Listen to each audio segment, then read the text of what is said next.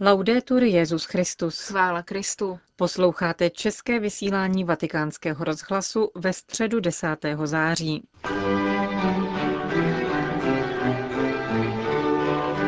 Letošní 28. generální audience Benedikta XVI. se dnes v aule Pavla VI. účastnilo na 9 tisíc věřících. Kromě anglicky mluvících poutníků a Italů tu byly například skupiny Španělů, Belgičanů, Mexičanů nebo Francouzů. Ty svatý otec ujistil o tom, že se těší na apoštolskou cestu do jejich země, na kterou se vydá už tento pátek a požádal je o modlitbu za to, aby přinesla požehnané plody. Nechyběli ani poutníci z České republiky. Katechezi Benedikta XVI. z dnešní generální audience vám přinášíme právě nyní. Mercoledì scorso ho parlato sulla grande svolta nella vita di San Paolo Minulou středu jsem mluvil o velkém obratu, který nastal v životě svatého Pavla po setkání se zmrtvých vstalým Kristem. Ježíš vstoupil do jeho života a pro následovatele proměnil v apoštola. Ono setkání vyznačilo počátek jeho poslání. Pavel nemohl již více žít jako prve, nyní pocítil impuls od pána, který jej pověřil zvěstovat své evangelium v roli apoštola. Právě o tomto jeho novém životním stavu, totiž o bytí apoštolem, chci mluvit dnes. Obvykle po vzoru evangelií stotožňujeme s titulem apoštolů 12 učedníků, čímž naznačujeme, že jde o ty, kdo Ježíšovi za života tovařišili a naslouchali jeho učení. Pavel se však také cítí být pravým apoštolem a zdá se tedy zřejmé, že pavlovský koncept apoštolátu se neomezuje na skupinu dvanácti. Samozřejmě Pavel dobře rozlišuje svůj vlastní případ od těch, kteří byli apoštoli dříve než on a kterým přičítá zcela specifické místo v životě církve. A přece, jak všichni vědí, také svatý Pavel považuje sám sebe za apoštola v přísném slova smyslu. Jisté je, že v dobách raného křesťanství nikdo neprošel tolik kilometrů jako on, po souši i po moři, jen proto, aby hlásal evangelium. Quindi egli aveva un concetto di apostolato che andava oltre quello legato soltanto On sám měl tedy představu apoštola, která překračovala tu, již spojujeme se skupinou dvanácti, jak nám ji předal především svatý Lukáš ve skutcích. V prvním listě Korintianům Pavel zavádí jasnou distinkci mezi dvanácti a všemi apoštoly. Zmiňuje je jako dvě různé skupiny, kterým se dostalo zjevení z mrtvých vstalého. V tomtéž textu pak jmenuje pokorně také sebe, nejposlednějšího mezi apoštoly. Srovnává je se dokonce s nedonošeným dítětem. Prohlašuje doslova, nejsem ani hoden jména apoštol, protože jsem pronásledoval církev boží. Milostí boží jsem to, co jsem, a milost, kterou mi prokázal, nebyla nadarmo.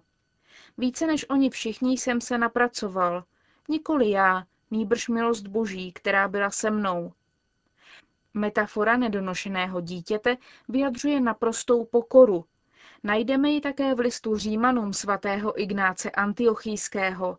Jsem poslední ze všech, jsem nedonošené dítě, ale dojdu-li k Bohu, bude mi dáno stát se něčím. To, co antiochijský biskup říká v souvislosti se svou bezprostředně se blížící mučednickou smrtí, předvídaje, že bude znamenat obrat jeho nehodného stavu, říká svatý Pavel ve vztahu k vlastnímu apoštolskému působení.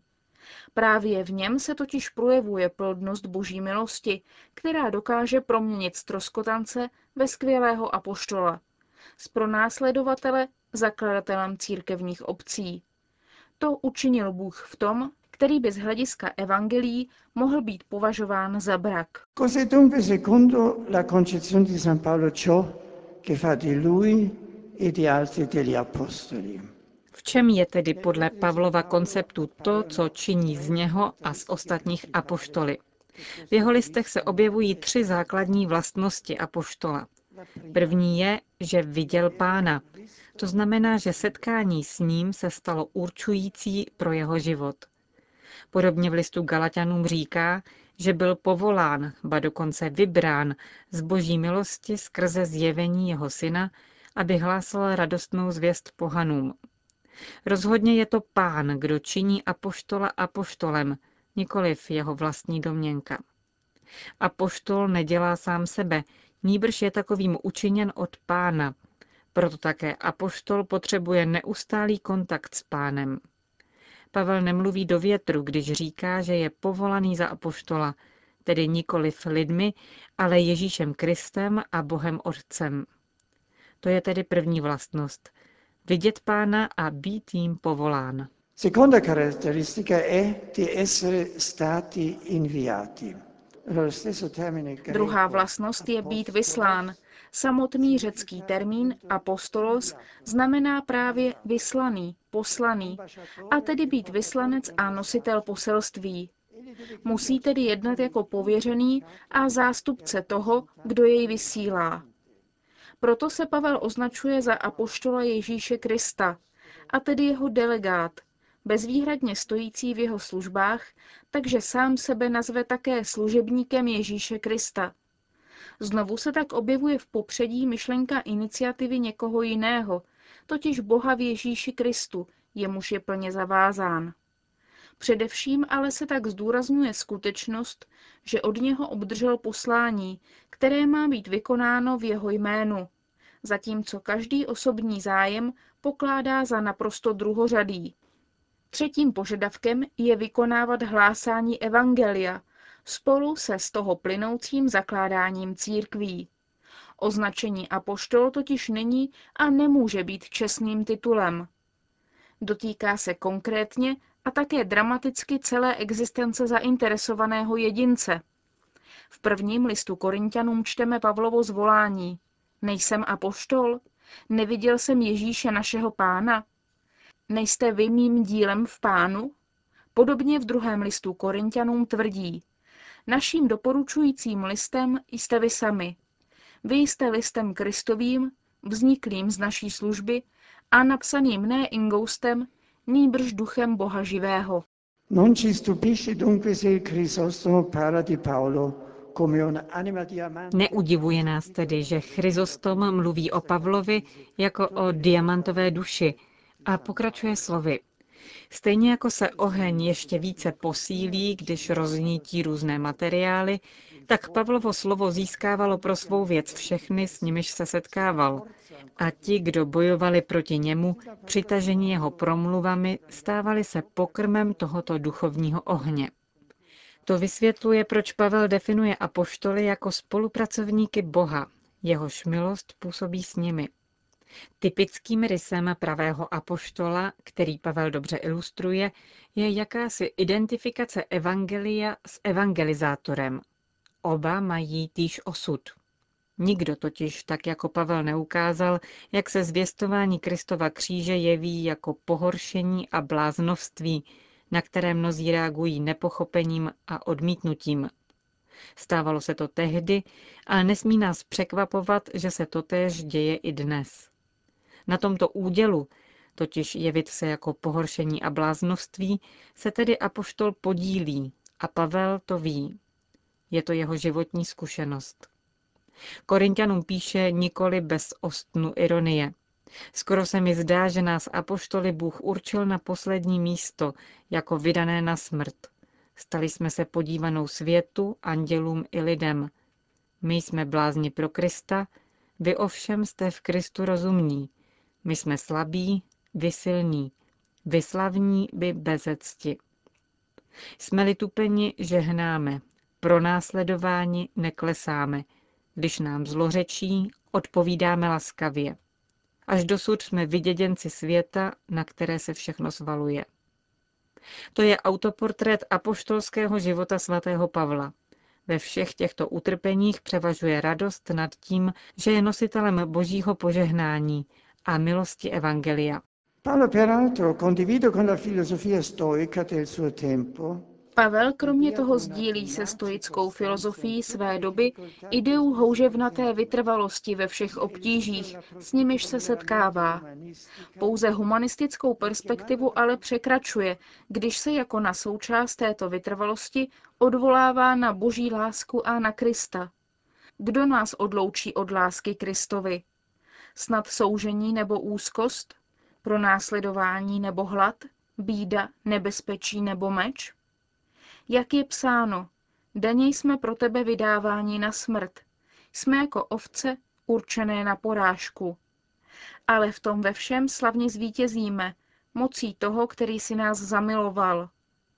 Jsem si jist, že ani smrt, ani život, ani andělé, ani mocnosti, ani přítomnost, ani budoucnost, ani žádná moc, ani výšiny, ani hlubiny, ani co jiného v celém tvorstvu nedokáže nás odloučit od lásky Boží, která je v Kristu Ježíši, našem pánu.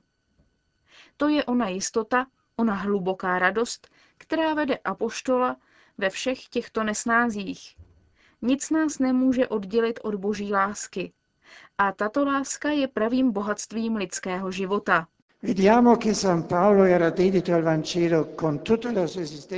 Jak vidíme, svatý Pavel se oddal evangeliu celou svou existencí. Dalo by se říci 24 hodin denně. Svou službu naplňoval s věrností a radostí, aby získal aspoň některé. A vůči církvím, ke kterým, jak dobře věděl, měl vztah otcovství, ne přímo mateřství, vystupoval s naprosto služebným postojem. Prohlašoval slovy hodnými obdivu. Nechceme panovat nad vaší vírou, nýbrž chceme pomáhat vaší radosti. To zůstává posláním všech kristových apoštolů všech dob. Být spolupracovníky pravé radosti. Řekl Benedikt XVI. při dnešní generální audienci. Mezi tradičními pozdravy poutníků nechyběla ani čeština. Srdečně vítám poutníky z farnosti Nepokrenecho početí Pany Marie v Praze Strašnicích. Moje drázy přeji vám, aby neustále usilování o opravodové duchovní hodnoty vždy oživovalo vaši farnost a každého člena vašich rodin. Tomu udělí apostolské požehnání vámi vašim nejdražším. Chvála Kristu. A po společné modlitbě odčenáš udělil svatý otec všem přítomným své apoštolské požehnání. Sit nomen Domini benedictum.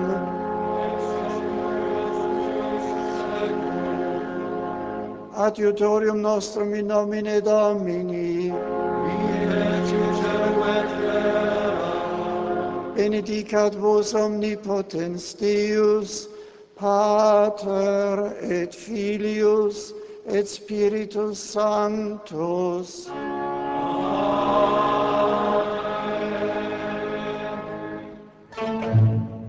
Další zprávy.